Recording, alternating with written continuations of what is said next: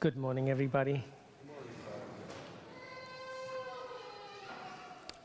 Perhaps you heard about this, or maybe not. But two developments of universal significance took place this past week in the Catholic Church.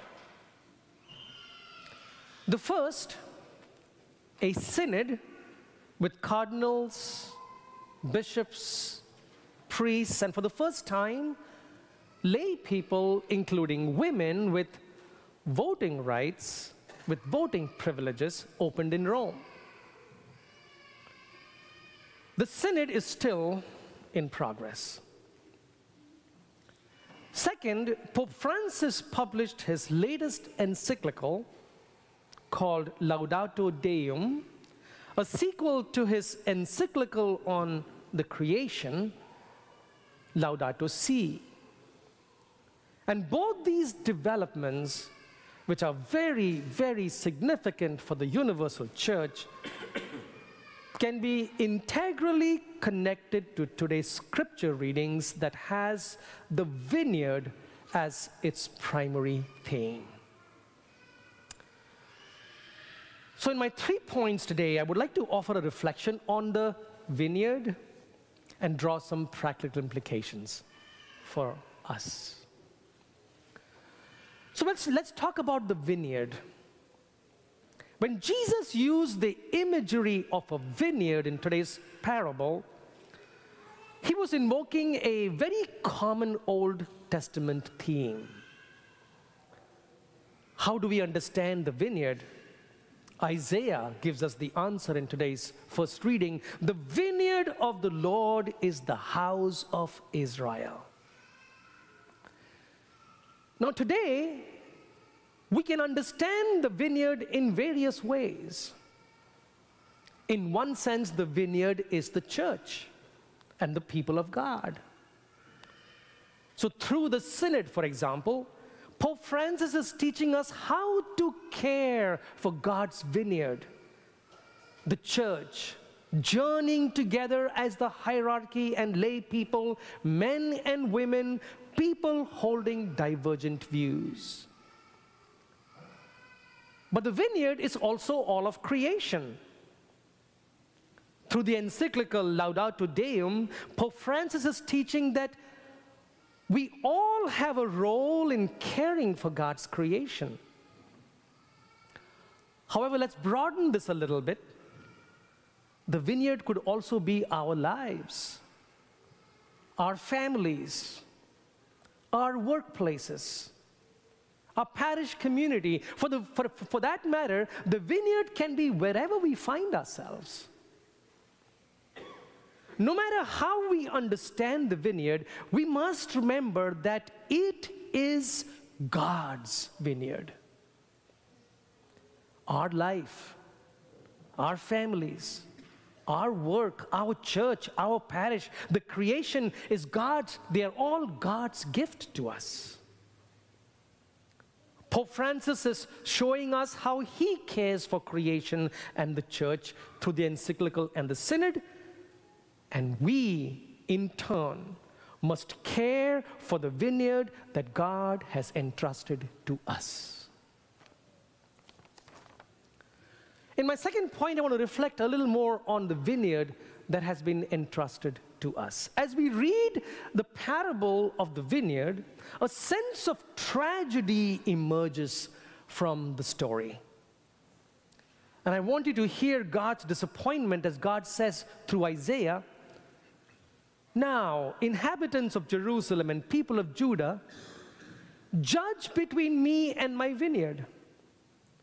What more was there to do for my vineyard that I had not done?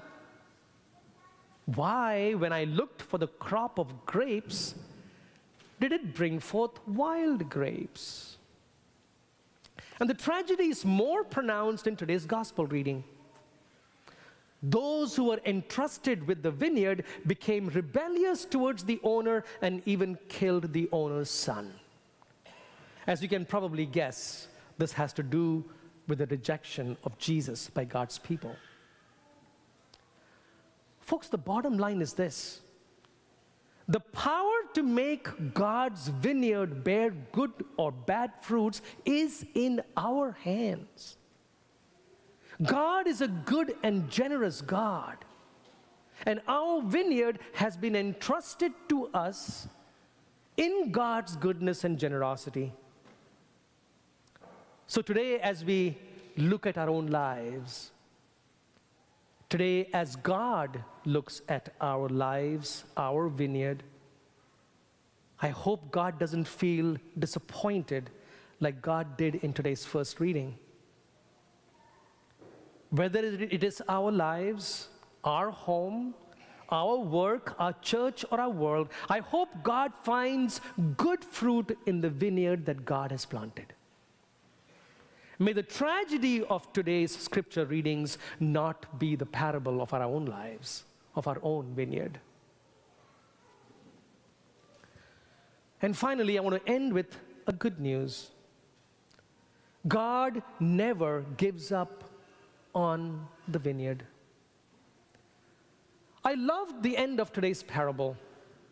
And I'm not talking about the part where Jesus says he will put those wretched men to a wretched death. That is not the good news I'm referring to. But the good news is that despite the failure of God's people, God does not stop trusting us. As the end of the parable says, therefore the kingdom of God will be taken away from you and given to a people that will produce its fruit.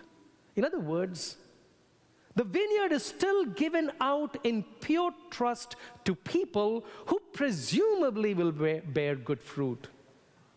There is no guarantee that the new tenants will not repeat the mistakes the earlier tenants made, yet the vineyard is still entrusted to people. So think about it this way. Today, our vineyard is still entrusted to us. Our lives, our families, our parish, our church, creation, it's still entrusted to us. There is no guarantee that we will not make the same mistakes that we have made in the past. All we know is that our life ahead is still God's gift to us. And perhaps Paul's words in today's scripture can provide us the inspiration to live the rest of our lives in a fruitful way.